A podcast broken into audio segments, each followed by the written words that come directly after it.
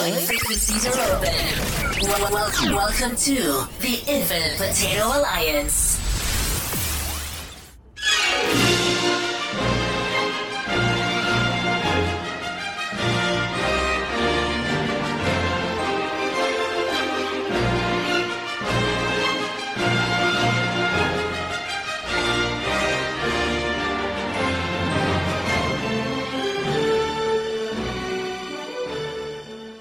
Welcome to That Star Trek Podcast. This is your place for detailed analysis and speculation of all things Trek. Now, on with the show. Hello, everyone, and welcome back to another episode of that Star Trek podcast, your one stop pod for discussions and reviews and examinations. And what's the other one? Theorizing. That's that's the one of all things Trek. My name is Scott Madison, your host, and joining me is uh, the greatest of all pod shifts, the beta shift of the Infinite Potato Alliance. Uh, I'm joined by to my upper left, Rick. How are you? this episode has given me something I've been waiting for my entire that Star Trek podcast life. you cave. dropping the f bomb right out of the gate. And it's a quote.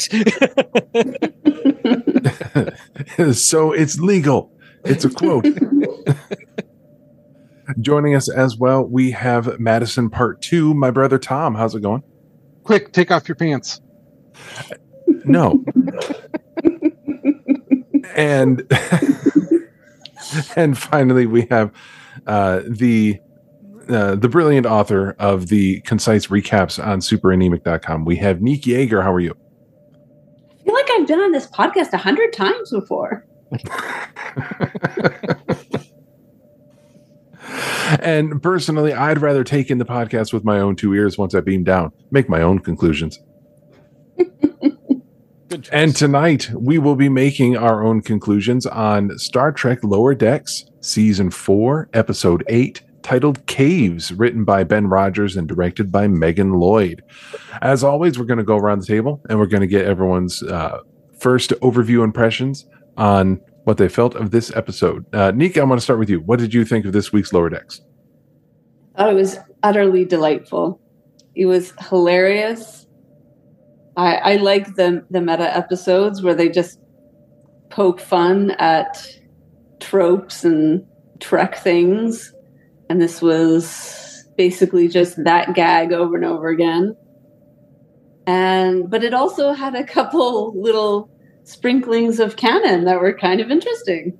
Mm-hmm. I thought it was great. Uh, Tom, how about you? What did you feel about this one? I'm hoping that our uh, podcast recording today will change my mind because I came in here just going meh. Um, to me, the episode uh, shining. The, the the the best I can say about it is it exists. It exists. Wow. Okay, so you're going to be the Rick of this week, the one who comes in not liking something, and we are going to turn you around.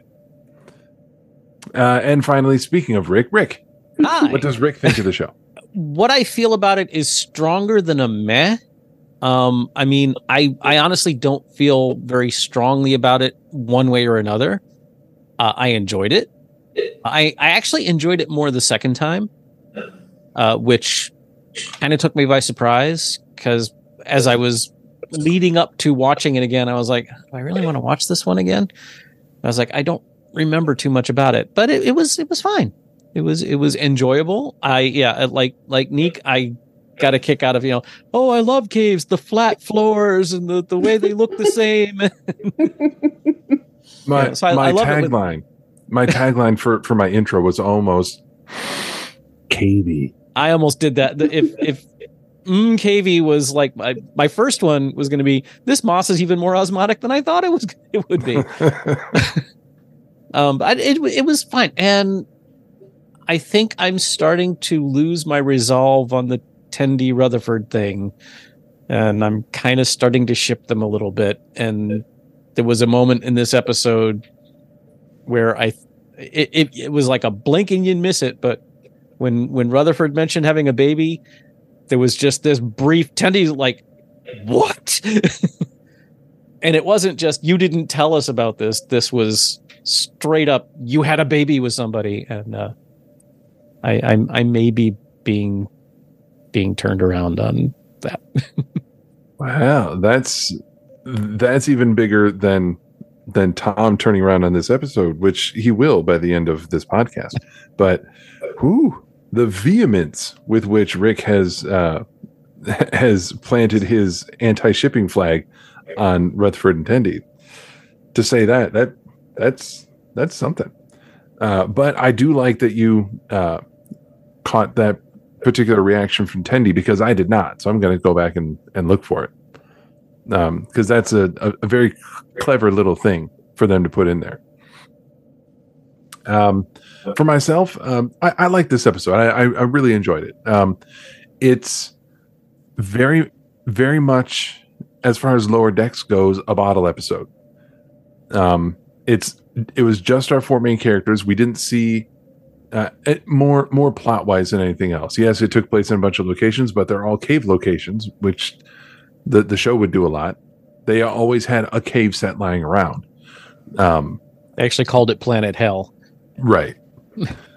um, it, it, was just our four main characters, and we had other uh, characters, other officers show up in their stories, but the the through line of this episode was just the four of them.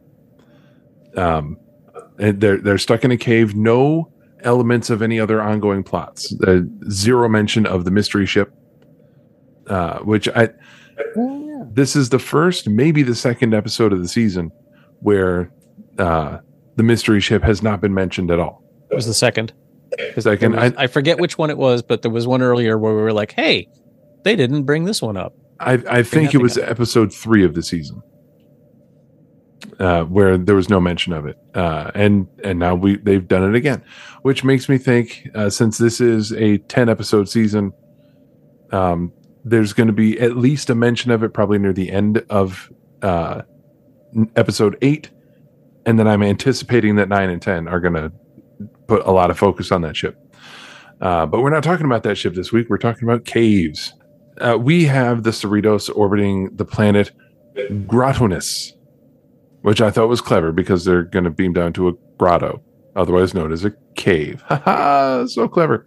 Um, and uh, right from the jump, from the first mention that this is going to be a mission in a cave, Mariner sees the writing on the cave wall, and something's going to go wrong. Um, I enjoyed her uh, uh, moaning about how she hates cave yeah. caves. um, unfortunately, the joke was spoiled by the closed captioning because the, the subtitles said "I hate K," just C A, and then I said, "Okay, that's going to fade out." But it was it was done very well. Um, the the sound editing and and Tawny were great for that. So they get down to the cave and they find some moss, and uh, very quickly they find out that the moss is alive, and now they're in trouble. And this sparks uh, flashbacks and, and reminiscing. And that's when we realized this is going to be uh, a, a story made up of other little stories. So we're going to get uh, a collection of vignettes. And I thought they pulled it off very, very well. Um, Almost, if I might borrow a word from a certain web comic that one of us makes, a clipisode yes, yes, indeed, it was a clip episode. And you know, speaking of the the Star Trek concise recaps, um, this episode of Lower Decks uh, indicates to me, and this is this is going to be my head canon now. Mariner reads super anemic. Why? What'd you say? Because she used the word sitch. Oh, did she? Yep. I didn't notice. that, that's not a cave story, Tendi. Now, Tendi, now we have to find a way to get out of this sitch. Is either that or, or fi- we have to find a way to fix this sitch. But I, she no, she, she that was a different sitch. Oh, that, but she okay. definitely said sitch. Yeah, I put it. I put it in my notes. Mariner reads super anemic. parentheses sitch. So first, let let's hit really quick on on the individual stories. Uh, Boimler tells a tale of being on a mission with uh, Lieutenant Levy. Uh, Is he a lieutenant or an ensign? No, he's a lieutenant. He's a lieutenant. Yeah, he's he's a Yes. full lieutenant, full lieutenant. Um, and he's also the the conspiracy theory guy. Which I mean, in the real world, I don't much care for conspiracy theorists, but on lower decks, I think the guy's hilarious. Only because we get Wolf three five nine was uh, A tragedy. uh, no no Le- Levy calls it. Um, he, he says he basically says it never happened. No, he never said anything about Wolf three five nine. Boimler brought it up. No, but previously, Oh, in when previous we were first episodes. Yeah. Oh, okay. to, to Levy and whatever episode a million seasons ago, that's what he says. Oh, oh, okay. I Yeah, forgot. he he has indicated that, that. Wolf three five nine never happened, and uh, and the Dominion War was uh, was a hoax. No, no, the Dominion War was an inside job, and Wolf three five nine was a hoax. That's what it was. Um, I'm I might begin to mix around. I think because I've I've heard jokes about Wolf Wolf three five nine was an inside job as a as a a, a dig at 9-11 truthers. Yeah, it. I, that's why I got uh, may, maybe a little bit nervous with Levy because it, he's too close to some real people that actually exist. But they were able to to keep him funny in this episode. I thought. Um, Well, because he was right. yeah.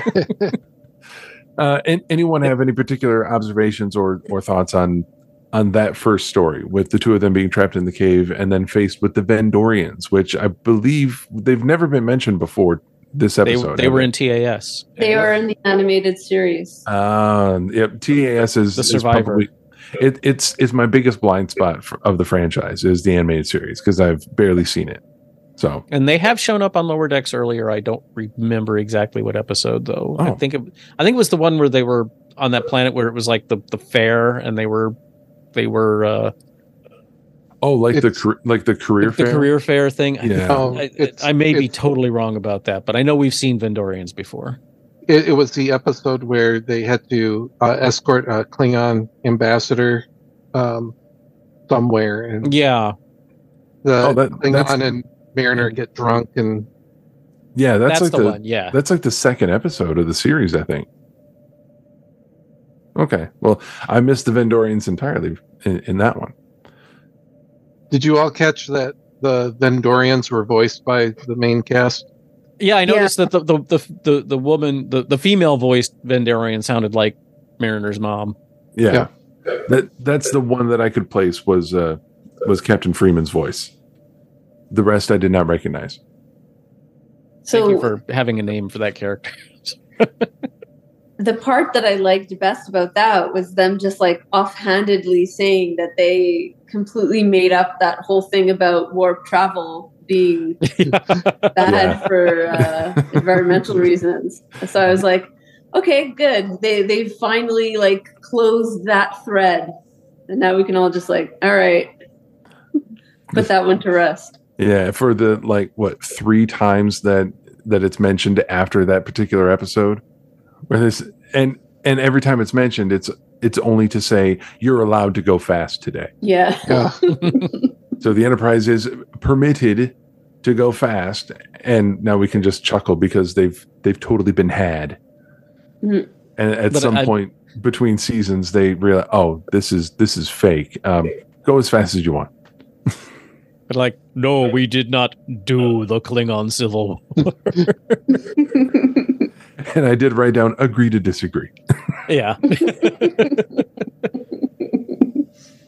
I also I this is one of those moments that I assume was the writers, you know, taking a dig at um A online conspiracy theorists and B um like new Trek haters online where they say that Levy where Levy says that he's a member of several subspace forums. Yeah. Uh, it's a line that's that's funny, but it also makes you shudder at the same time. Well, also, I, I wish I had written it down, but it was so fast, and I, I, I barely had enough time to rewatch the episode before we recorded tonight. I heard a lot of people online who just don't understand conspiracy theor- theorists uh, or UFO enthusiasts or, or people or people who claim they were abducted, stuff like that. And they always miss the obvious thing, which is most of these people have really ordinary, mundane lives. And so they create these fantasies or buy into these theories because that makes them special. They quote unquote get it. You know, they see what others don't, or they're special. You know, the, the aliens see something in them. And so they've been abducted and, you know, they, they, they weave this whole tapestry. And Boimler basically said all of that as he's being dragged to the pit but he said it so fast I couldn't write it all down. But it was it was I I really appreciate it because it, it wasn't exactly funny so much as an absolute psychological breakdown of conspiracy theorists. hmm But then he ends up being right. Yeah, And well, yet, to a point. To a point, because remember they said uh, that Levy's knowledge was mixed with hyperbole and fiction. and fiction. Yeah. yeah. So you you might be right about a couple things. Doesn't mean that you're always right. And then Boimler does circle back to that. Um, you know, after we we flash it forward back to the the Moss Cave, and they're they're still kind of you know making digs at Levy a little bit, and and he says, "Oh, Steve's not so bad. He just wants everything to be special." hmm and that that line it it that one kind of crystallizes. it it's oh you know that that probably is what most of it is is just people want things and their view of it to be special. But i don't want to dive too deep into the uh the mental gymnastics of conspiracy conspiracy theorists. Um instead we can move on to story number two which is i thought and i neek don't be upset. I thought that this could have been a full episode of Voyager all on its own. Was the Rutherford and Ta'ana story? A Voyager. Yeah, it just two two officers stuck in a cave. There's a baby. There's a monster. Well, I mean, there was a Voyager episode like that. Who Tom and Neelix have to take care of a baby in a on a Oh cave yeah. planet. totally forgot. Well, yeah. ev- Totally every forgot. every Star I mean- Trek series has done two people stuck in a cave or a shuttlecraft or a Yeah, Yeah, yeah. Every series has done it. Yeah, like Geordi and a Romulan were stuck Mhm. in a on a cave planet, and so yeah, Kira- it's been Kira and many Dukat. oh, and Kieran which was Dukat one of my favorite ones. Also, Yeah. Kira and Odo, which turned out to be Dukat the, and Sisko. the female shapeshifter and and Odo in I guess in the cave. I guess DS9 went to that well a lot. yeah, Well, and Enterprise also had um, Trip and and some alien No. stuck on, on a planet. Trip But- got but- pregnant. Yeah, Mm, but it, yeah. in terms of like, yeah, the closest parallel is Voyager because Tom and Neelix literally had to take care of an alien baby when they were on Cave Planet. Mm-hmm. Of the three, I, I say I say three because we have three cave stories that that we're told. Ten, Tendi's, it's not a cave story. Um, but So of there's the really three five stories in this episode. Uh, The main story, kind of sort, the three Yeah. flashbacks. right? But I'm Oh, four. They, they are four flashbacks. Three of them are cave flashbacks, and of the three cave flashbacks, the uh, Rutherford and Ta'ana story is the most. It feels the most standard Trek to me. Now, Mariner's flashback story that could have been like a, a full hour long episode plot if if you stretched it out. Um, it's not too out there except for the, the leg falling off. You wouldn't see that in in normal Trek. The Vendorian story, you're not going to see that as an episode of Trek. This one, You, you would have seen the Vendorian one in the original series. That felt very tossed to me. That's why it was in TAS. They they probably wanted to do something like that. They just didn't have the budget for it. uh, you, you, you, yeah, you're, you're probably right. The the thing that would that would not show up is the the, the wild conspiracy theory angle. They they would have like Well, reconfigured that a little bit. That's now. Yeah, but the whole thing where like, oh, it turns out that it was aliens doing giving them um, a morality test. I mean, that is just pure Yeah. TOS. That that's, that's the arena. That's that Yeah, exactly. yeah. Yeah. That that's Roddenberry straight down to the ground. I felt that this second story had like the most. I found it to be the most charming of the three.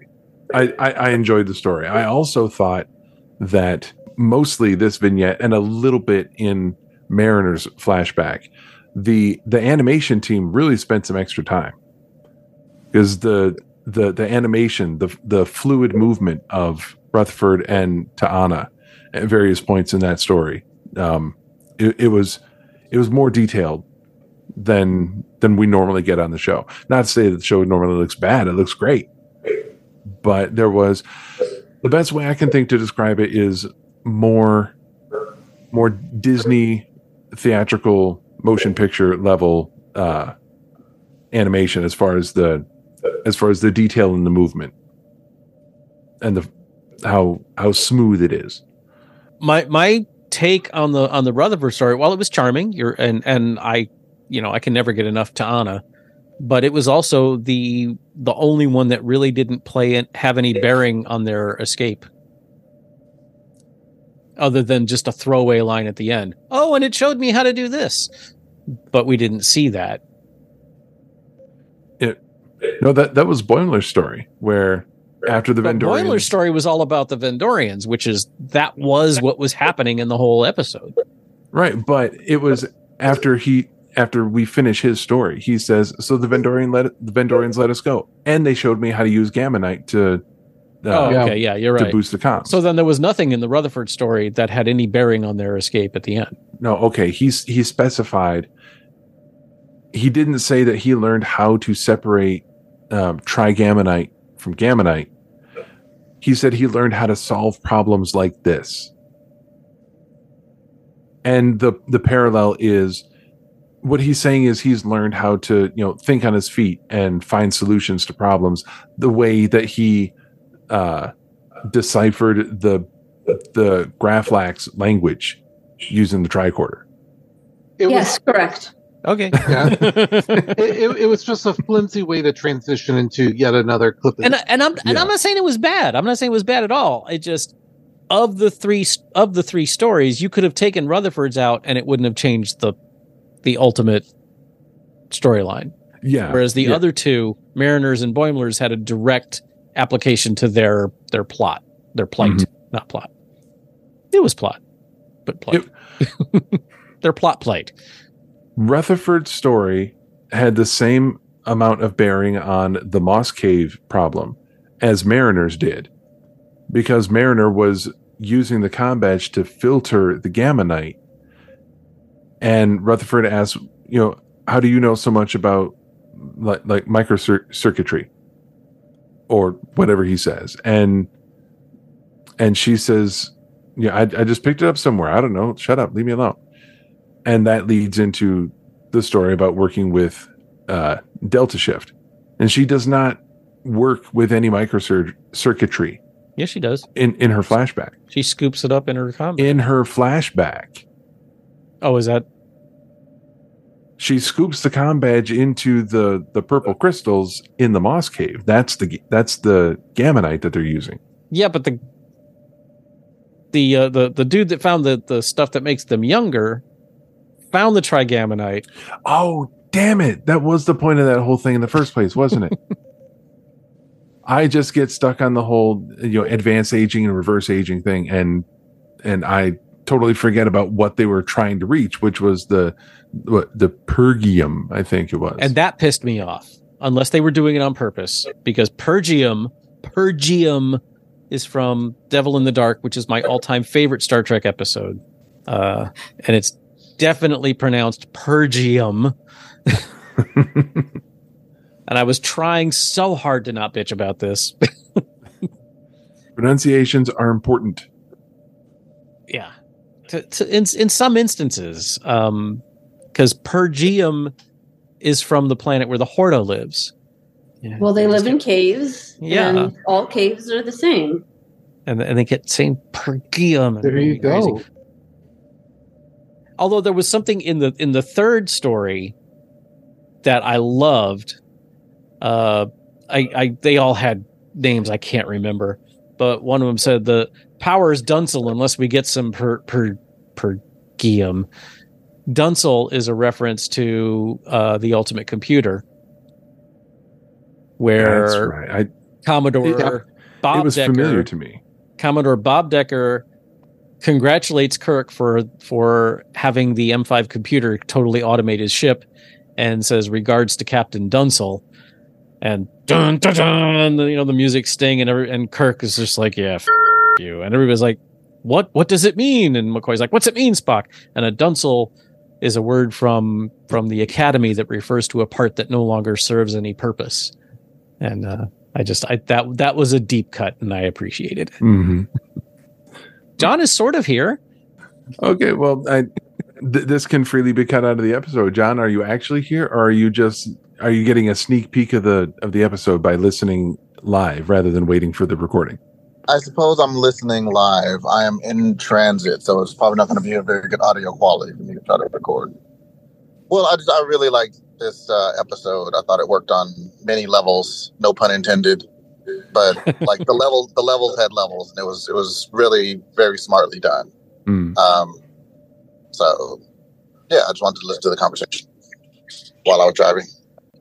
All right, wonderful. You you act for for for calling in on your on your phone while driving. You sound remarkably good. Yeah, John, it will not surprise you to learn that I agree with you. I thought this episode was great, and Rick and Tom did not like this episode because That is they not are what I said.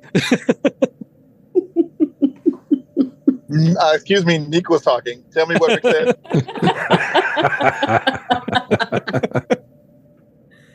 Okay, so had had we finished talking about uh, Rutherford's story, or and because we we had sort of been talking about both Rutherford's and Mariner's story, did we have anything more to say about either of those? I love I love how brutal Ta'ana is. she just Mm, yeah. freaking cut him open to like give him a boot to bite on. It was just Well, I, I'm glad that she went straight to a C-section. Yeah. You know, there there was no consideration otherwise. um, uh, I enjoyed the the, the brief the, the brief fantasy moment where where we all see Ta'ana lift up the diaper and vaporize it with the phaser and say, "Man, I wish that was real." as a parent, I really I was like, oh, that would have been so great. Yep. You know, uh, that was, I think, uh, pretty much all I had for for Rutherford's story. I thought I thought it was done well. Um, they they effectively showed us like the passage of however much time they spent in that cave, um, and it, it didn't it didn't feel rushed and it didn't feel uh, too slow. It, it was right in the the the Goldilocks uh, range of of pacing. Um, and I thought, finally speaking with the Graflax near the end, I, once once it was actually talking, that beast is delightful. I love that Graflax. Uh, okay, moving it, we'll uh, return once again to to Mariner's story and her adventure with uh, Delta Shift. Delta shift. Um, I I give a big round of applause to that story for having Mariner just you know call it like she sees it. Shuttlecraft are shaped like shaped like bricks. What do you want? Yeah. They have all the aerodynamics of a rock. Yeah. um, so they get into the cave, they see the stuff they need, it's just on the other side. They start walking, and oh, everyone's getting old. A, a, a very Star Trek problem to have. Yep. Um, It was um, excusable when TOS did it in 1967. It was unforgivable when TNG did it in 1987. This was just funny. but are are you talking about too short a season? No, I'm talking about the one with Pulaski.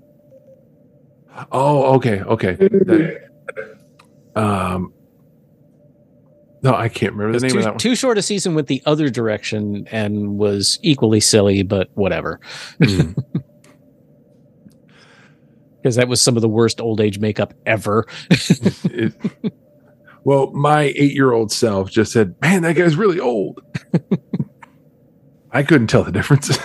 but that's why I appreciated Mariner's story because it was like, this is something Star Trek does way too often, and it's annoying every time they do. um, I did have a a very minor criticism about this particular flashback, and that is, um, with the I, I can't remember the ensign's name, but it's Mariner and the female ensign. They're stuck in the um, in the old age field. One whose uh, leg was broken. Uh, no, no, that was the, the That was the, Asif. Asif. Yeah, yeah. Asif had the broken leg. It was it was the woman I can't remember her name, but she was in the field with Mariner, and both of them are old and bickering at each other. And whoever was voicing that ensign was doing a great job. Sounded legit old. Tom, you? Tawn, Tawny didn't sound terribly old. I think it sounded like she was trying to put on an old age voice, but it, it could have used some work. And like I said, this is a very minor criticism. It just to have one character sound as old as they're being animated to look and the other not, it was just kind of a mismatch, but certainly didn't take me out of the scene. It's just something I noticed. there th- something I've discovered over the years is that you can put on an old voice, but like I don't, I don't. I, there's only so much a young person can do to sound old. Because like, listen to Patrick Stewart now, or remember back when those Batman cartoons came out, where Adam West and and Burt Ward and uh oh t- uh, uh Julie Newmar voiced The- their younger selves Yeah, Return of the Cape Crusaders. there there is a there is something that age does to your voice that can't be mimicked by youth and so i don't know that they're you know unless they they would get somebody who was 70 years old to voice mariner which would have been even worse i Yeah. think tawny did as as good as a young person can sounding old Yeah. And with Well- what you say about about uh, the voices of like older actors, and a young voice just can't quite replicate it in the same way, an older voice they can't undo that. They can't sound young, as evidenced in uh, the latest Indiana Jones, where you have a, a a much older Harrison Ford trying to voice a decades younger version. Ooh, No, don't- not I even close.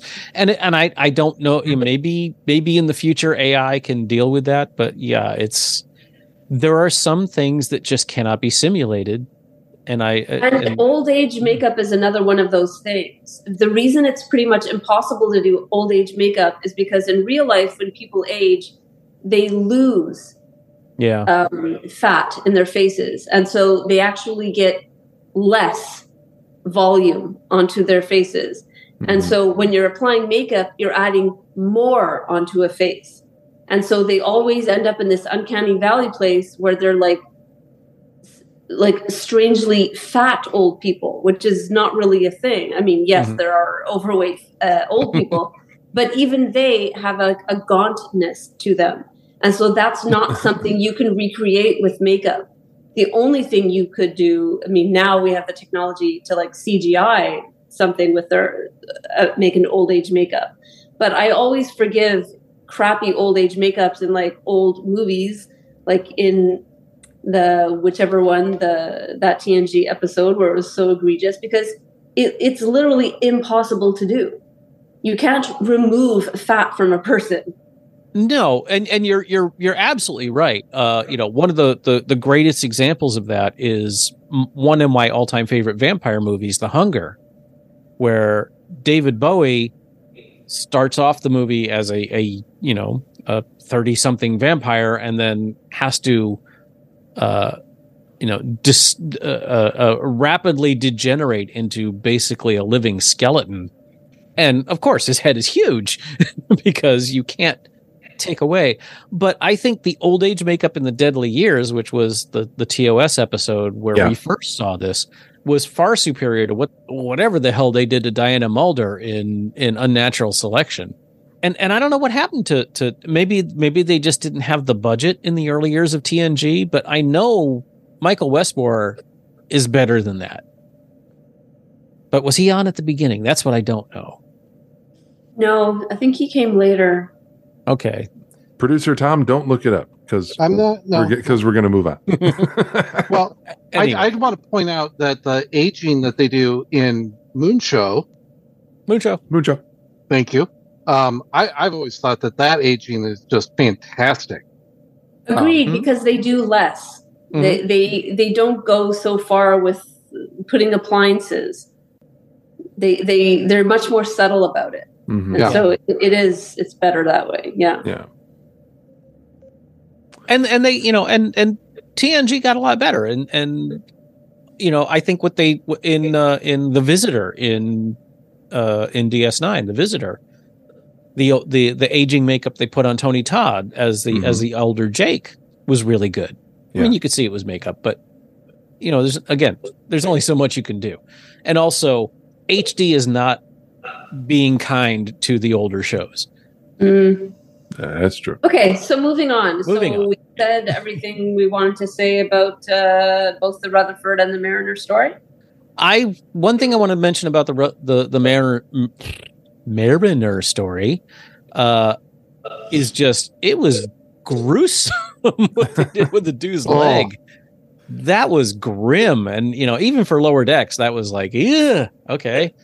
Not not that that was bad. I was kind of impressed they went there, but that was some gruesome stuff. Oh, it's healing wrong.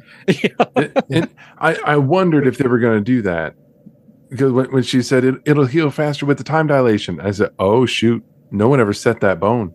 oh, that's going to turn out badly." and sure enough, it did. I, I thought it was funny. Hello, I'm Steve, your artificial intelligence editor. The leg healing incorrectly is a direct reference to the 2021 film Old, directed by M. Night Shyamalan. Uh, ma- a little bit uncomfortable, but I, I, I was chuckling at the the, the whole process right up until it, it fell Well, off. because it was shining a light on a Star Trek thing, which is that they can just regrow limbs. So Mhm. why would you care? Yeah, Like, you know, why would you be upset if you lose a leg, Nog, when you could just grow a new one? Except he was like, can, can we maybe just go get my leg just in case? that, that guy was really attached to his leg, but um, Not for long, he wasn't. Yeah. but I I admired the you know the the commit to the bit. I mean that was grim as hell, and they just they just didn't pull back on it. And and, and you know kudos. That was you know if you're gonna do it, do it.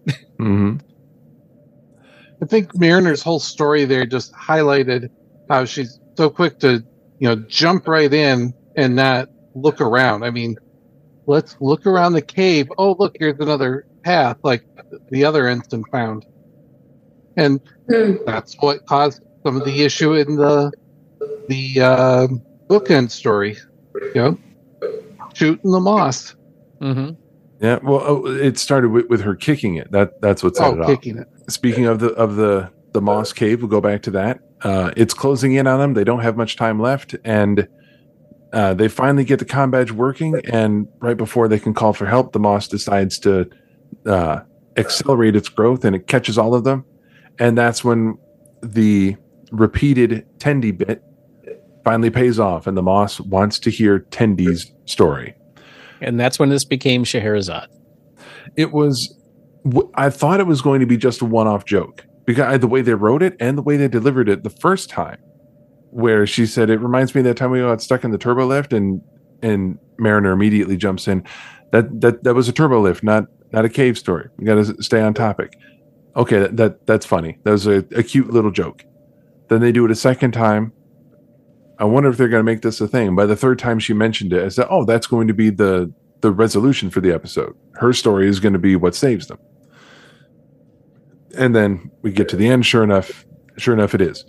Um, Ex- except to take a page from from your book, Scott, it subverted expectations because yes, it was very clear that every time they shut Tendi down, it meant we needed to hear Tendi's story, mhm.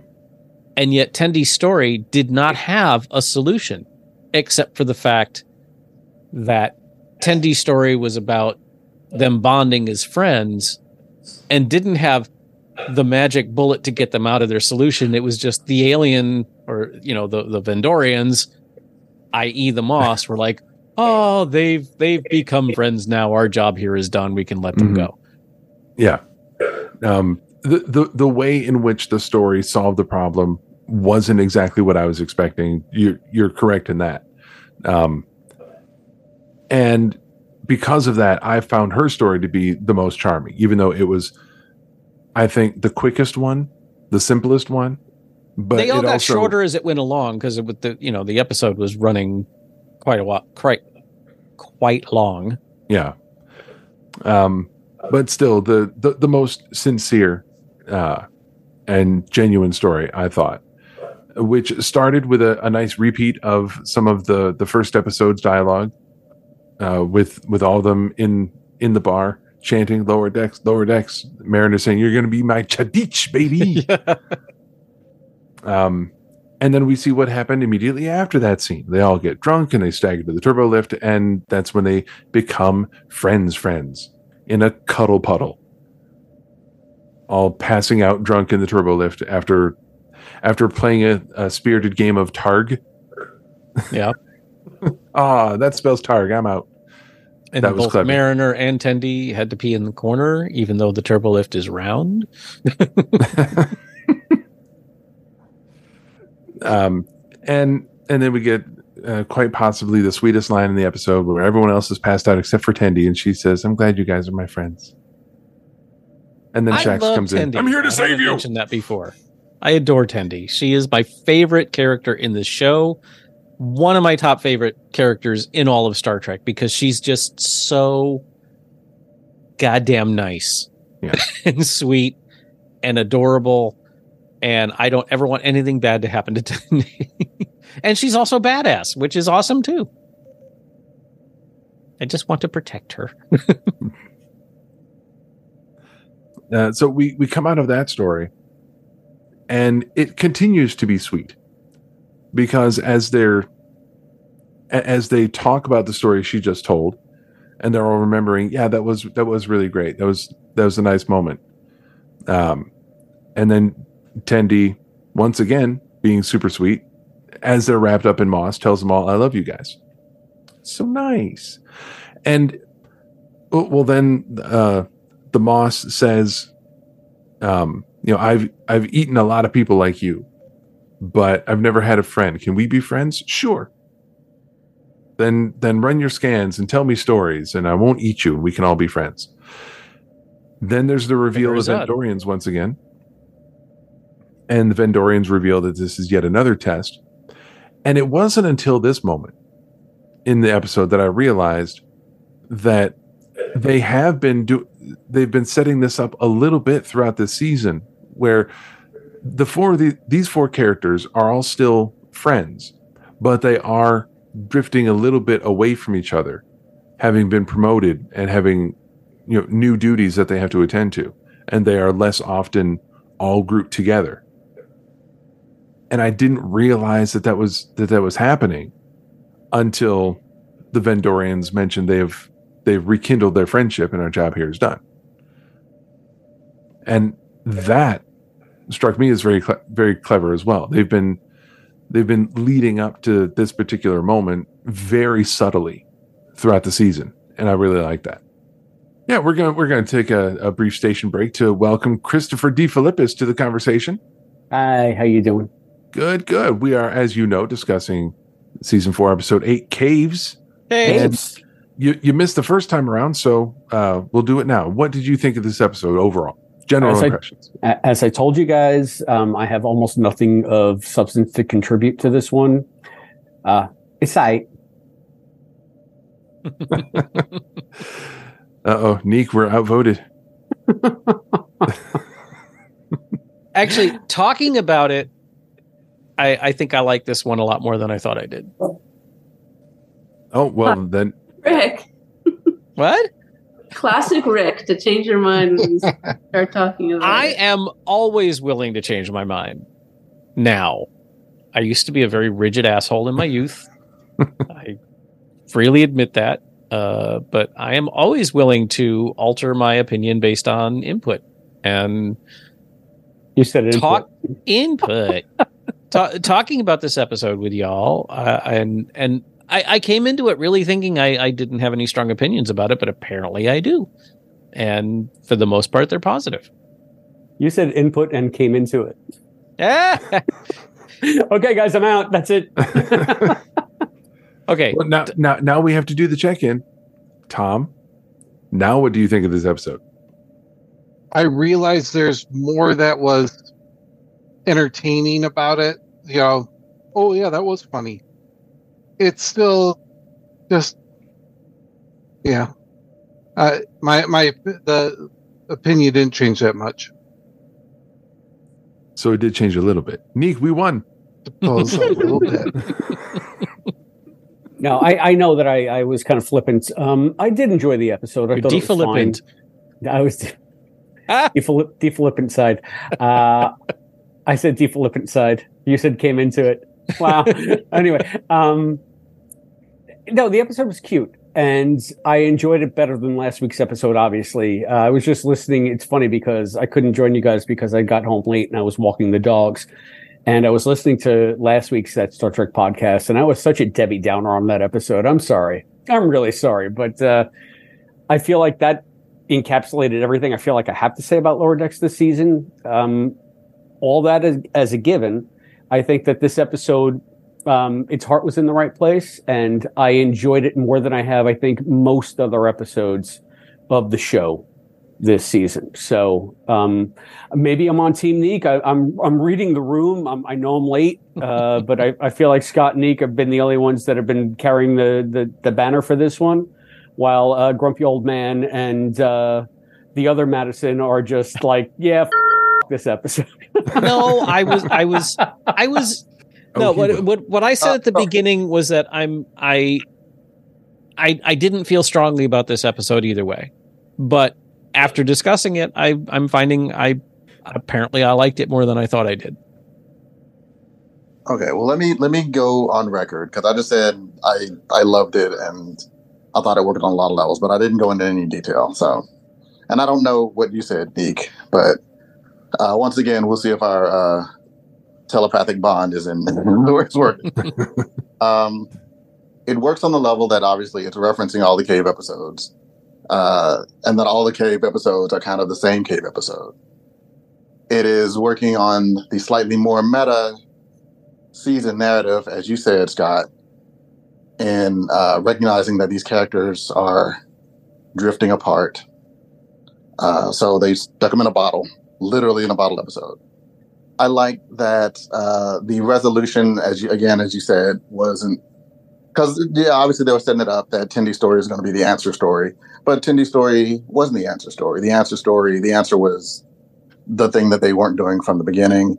I liked that uh, they called back the whole um, morality test thing from the crackpot. I like that every individual story was a reference to its own Star Trek episode or two. Um, Yeah. which were easy enough for even me to get. I like that it shows the character growth, you know, which they really need to be doing by the season, and they have been. Um, but it, but but emphasizing that they are still, um, you know, the bond. Like they, they're they're running their own missions, they're doing their own thing, they're they're making friends outside their initial friend group. Um, but it is the they these four um, are are the the core of the show. And I thought it was interesting when when the episode started and um T'Lyn, she wasn't in it. She wasn't there. Yeah. Uh, I thought that was in, I thought that was an interesting choice. And then, you know, the episode happened. Oh, okay, well that's why. Because she's not one of the the core four, hmm which I might try to make a thing. I don't like it. I don't like it. I'm not gonna make it a thing. The original Lower Deckers. the OG. Yeah. The, the OGLD. the OGLD. uh, and and I assume y'all noticed that the cave was the same cave, of course. Of course, yeah. Yeah. That- I didn't know That that was the until I read about it. Yeah. Yeah, that was uh, yeah. In fact, I think Tendi said something about it, like because all made by the same Soluble minerals. Yeah, Solu- yeah. minerals. and and it Boy- I was it presume that was Boimler or Rutherford that pointed out like flat floors. that that was yeah. my always always my favorite thing about the Star Trek caves is they they no matter how rocky they made the walls, it always had a flat floor. and and very convenient natural stairs. Sure. Yeah. Yes. I'm, I'm, I'm just, I'm really disappointed that we didn't get to see someone that looks like Lurch carrying what is essentially a giant stone dildo. That well, Kirk Kirk had the dildo. was it Kirk? I thought it was Lurch. It was, no, it was Anyway. Kirk wanting to fight Lurch. with the giant. Okay, you might have to bleep me on that. I'm sorry. I dropped the f bomb and dildo in. uh Dude, I dropped the f bomb in the first five minutes of the show. It was actually at the 30 second mark. I dropped my dildo because my hands were slippery. Sure. and obviously, your hands were slippery because you were using the dildo. that was the joke, John. I Well, was so I- tempted. I was so tempted to, to to connect those two ideas. I decided not to. You're welcome. Very good. I Uh, love the fact that uh, they had the what was the the clone consciousness baby, and uh, Rutherford was pregnant, and just takes it in stride. Like you know, if we learned anything from studying Trip on Enterprise, eh, this shit happens. Yeah. Sometimes these things happen. yeah. yeah, he, he was he was a little bit flustered and uncomfortable at the beginning, but once it was done, oh, he was totally on board. And of course, he's great with babies. Of course, he is. Yeah. And it was nice, actually. I, I have never really liked the character of what is it, Ta'ana? T- T- Ta'ana. Ta'ana, Ta'ana, the, yeah. the, the, the the cat doctor. Um, she was surprisingly watchable in this one. See, I, I love her character, and I, I loved her even more in this episode. She doesn't normally get to display a range of emotion. Yeah. So I thought she sounded a little different. I almost thought they maybe got a different voice actress, but I, I don't think it was. But but No. there was something different about the portrayal of Ta'an in this episode. And I don't know I if it's like just that, that write she had she had more dialogue than usual. Yeah, that's what I feel like. She's usually just a joke machine. So Yeah. she's she's like an aside, and then they're done, and then they move on. So she Mhm. actually had kind of a part in this one. I think this is the most we've seen of that character since the one when Shaxs came back and they were on the holodeck with the black and white heist or whatever that was. Yeah. And I, I I believe that's the most we've explored the character at all in the entire series. Uh, these two episodes. Well, yeah, this last week and the holodeck one. So, so maybe that's why you just got more of it than you used to. It's Yeah, not just like yeah. a quippy, a snarky aside, and dropping the f bomb, and then they move on to whatever the next scene is. Yeah. Where we get the the rare occurrence that she she allows her you know like the the front that she puts up. She she lets that kind of slip aside a little bit to reveal okay, you you don't totally suck. I don't hate you as much as I hate other people. Moving on. Gotcha. Do you guys like? I, I know Rick likes the character. How do you, uh, we've never even talked about this? How do you guys? Do you guys like that that character or? Uh, the, Yeah, I The- know the you. doctor? you- yeah, I yeah, I, Yeah. I've loved her since the beginning. Yeah. I I pretty much agree with you, Chris. Like I, I don't I don't dislike her. I don't I, I think she's funny. I like I, I get the character, but she's kind of a she's she's like um uh who's the uh first officer? ransom. Ransom. Yeah, she's like Ransom. You know, she's like this is your major personality thing. Um clearly there's some degree of depth there, but we don't get to see it often and when we do it's nice. And when we don't it's fine. All right. I, I don't. I don't. I, I like her fine. I, I don't think there's any lower decks character that I don't like. Even like uh, Migleemo. Yeah, Migleemo. I Yeah, I would can say yeah. There, there are a couple Moo, of them I don't like. Yeah, Migleemo. like all of dumb. I like all of them because because that like they they they show up to do their thing, you know. And if on occasion their thing is more than we expected, then I'm all I'm I'm all for it. But Can I like I, don't ask, feel like, uh, I don't feel like anyone's overstayed their welcome. I guess, or Yeah. just uh, or just a shitty personality. Okay. Yeah, I think mm. Ta'ana's almost it, it it it. I don't know how to reconcile this, but Ta'ana's like the comic relief in this comedy show. Usually, hmm. you know, they they they throw her in there if we need somebody to be abrasive and vulgar in a situation where it's totally uncalled for and it's out of the, out of out of left field, and so it, it just hits you in a weird part of your brain, and then they move on.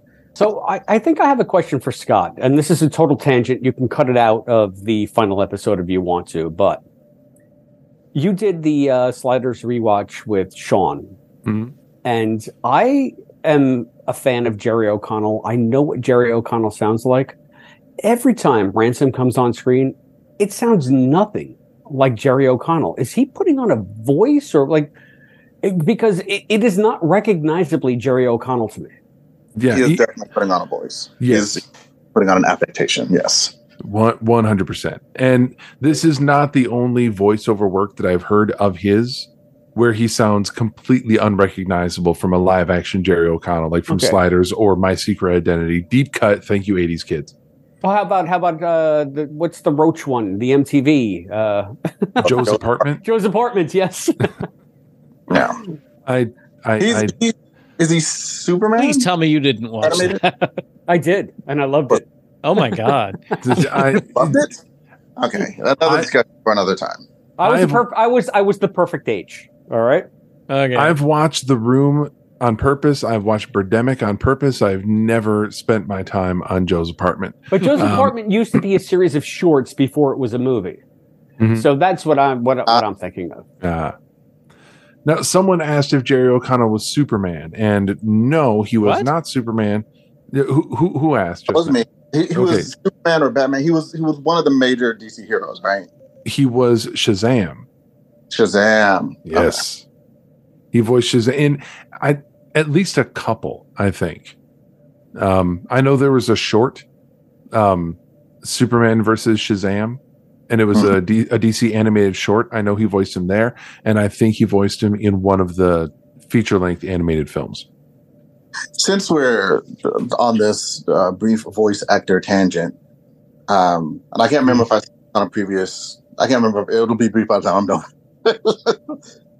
I can't remember um, if I said this on another episode, but uh, Dawnn Lewis, who is the captain, and the the joke about um, like when she's in her little fantasy holodeck, and she's like the president of the world, and also let me do some scatting. She is actually a very accomplished jazz musician or, Oh, or jazz. all right. So that that was that that's what that was referencing. Oh, okay. That I did not know. All I know is that she was on a different world back in the day. Also, that also I just remember it was it was hilarious because I didn't realize until I watched it with the subtitles on that she said, "And now I'm going to do some scatting as president of the the world." it, it, it's, it's like it's like Riker playing the the. Oh, okay. That actually kind of drains a little bit of the humor from it because it was just so freaking random. But good to know. Well, it, it works on both levels because Oh, I'm you- sorry. if- Are we doing this? Are we doing a thing now where ad- additional information about the characters of the backstory is is bad for this show? no, I just, I just, I love. I'm gonna cut out another 45 minutes. I I love absurd random stuff. And and that was just so random that finding out that there was a basis for it kind of takes a little bit of it away from me. Uh, That's a Rick problem. It is a Rick problem. Yeah. It- all right. There are a lot of Rick problems. it's th- this is the key you have to keep in mind with lower decks. If it's a joke that seems like it's random, it's not random. You just aren't getting the reference Mm. because lower decks is made of reference. Fair enough. Yeah. and with that, I will make the final call. Does anyone have any final remarks, last observations they want to throw in that they haven't had a chance to say? Mmm, KV. Smells delicious. Smells like a podcast, like this one, which is now over. This concludes our discussion of season four, episode eight. Uh, always smooth, smooth with the transitions. Uh, season four, episode eight, caves. That was our discussion. I want to thank all of my panelists for joining us.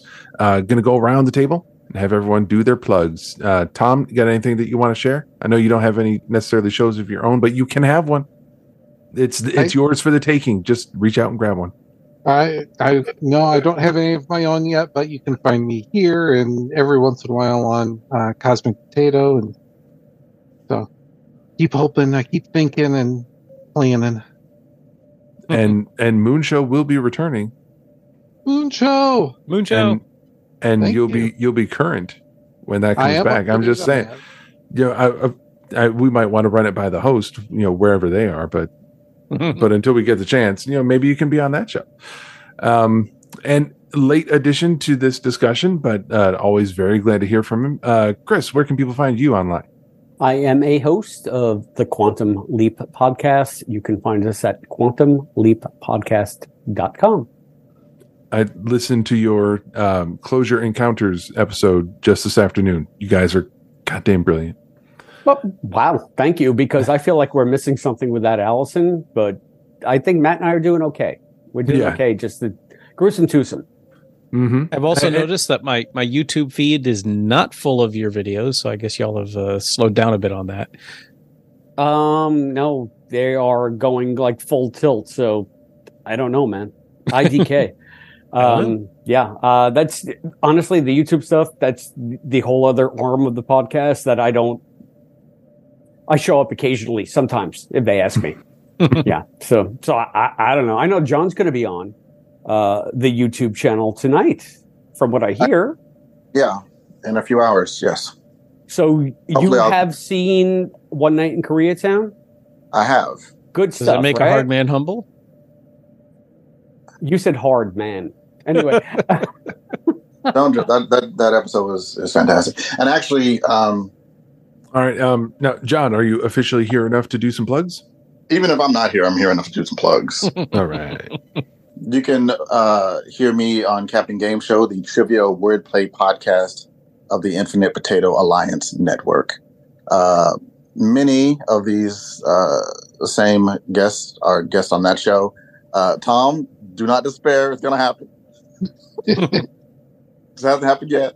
There's been a, there's been a couple of times where our schedules just have not aligned, but it's it's it is- Exactly. it's a it's it's on the books. Well, it's not on the books, but it's in the I do not feel slighted in the least. gonna happen. Um, and I'm also, you know, I typically appear or, or regularly appear on the other shows on the network as well. Uh, oh, Chris, have- okay. have, you and I been on Captain Game Show together? Yes, because when I listen to us together on Captain Game Show, I have a hard time telling who's who. In fact, you two have been on one of the rare two guest only episodes. Wow. Oh, I made a joke about um, trying not to have too many white guys on. The same that's right. I mean, you found the whitest of the white guys. Sorry, brother. fine. The the the joke was um, there's only two of you on this show, so my average show. I forgot about that one. Yeah. yeah, you guys have been on a lot. You guys have been on together a lot. Um, yeah. So okay, go when you end this episode, I'll I'll, I'll go into a, a Captain Game show tangent, but that's all I've got to say for now. and that's canon. Neek, where can people find you out there on the internet? Well, as mentioned, uh, Moon Show will be Moon Show, coming Moon Show. back. So Will be coming back in November. It's a For All Mankind podcast, and I'm hosting that. And if you like Star Trek, and I assume you do since you're listening to this, you'll want to go to superanemic.com and read my Star Trek recaps. Neek, you are so good at this shit. I, I just want to say, I've listened to you like you do your plugs so well. Because it's like every time Scott or John is like, you know, go ahead and plug your stuff, and we're all like, blah, blah, this, that, and you just like you do it, and it's It's a impressive. finely tuned, Thanks. rehearsed, prepared plug. Oh, the, And, and see, Thanks. here, here, here's the thing. Rick is Oh, Chris, complimenting. Chris, you do it. You do it well too. Rick is complimenting Neek's ability to uh, plug on the podcast, and I know in his head he's thinking of the ad on the Quantum Leap podcast for Moonshow. I love that. that's what I was thinking. Beyond Yes. all reason, Neek's jaunty announcer voice on that ad thrills me and delights me every time I drop it into the middle of the show. For all mankind podcast, I'm your host, Neek Yeager. Blah, blah, blah. I was just so The thrilled when I heard that And, uh, first And time. the thing is, I know Neek. Neek is like no bullshit. This is the most showmanship I've ever seen from Neek outside of reading Super Anemic. I, I adore it. I adore it. You're gonna have to make a new one though for when after November. because the show will be back on. So I invite you. Understood. I encourage you, please. I will keep the same voice for that yeah, no, no, that that's a condition of me putting you on the show. okay. I haven't had a chance to, to catch those ads because uh, I haven't watched the the new season of the new Quantum Leap, so I haven't listened to the podcast yet. I, but but I assume that you voiced and edited those ads, so you know exactly what you sound like. So- Yes, yeah, I could go back and listen to that ad if I wanted. Yes, yeah. Uh-huh. I have a I have an MP3 if you need it. Just saying. anyway, All right. so Tom, Longest- you need to be on that show, Tom. Longest plug section ever. Rick, where can people find you online? The irony of you saying that is not lost on me. You said longest plug section ever. Uh, I am, of course, on this this show. I am occasionally, uh, I'm well, not occasionally. I'm on uh, Cosmic Potato, occasionally on Captain Game Show. Lately, getting my ass handed to me, uh, but it's been fun anyway. Uh, Keep it also- tight, Rick. Keep it tight. Neek said keep it tight. I've just released my third spooky story with the Admiral uh, for October, The Cask of Amontillado by Edgar Allan Poe. One of my favorite, scariest stories that traumatized the hell out of me in sixth grade because they made us read it without warning. Soft. I was 12. Yeah, walk it off. Oh, Uh, and the Geekly World News. I have recorded an interview with Lacey Bond, who is on the front lines of the SAG-AFTRA strike.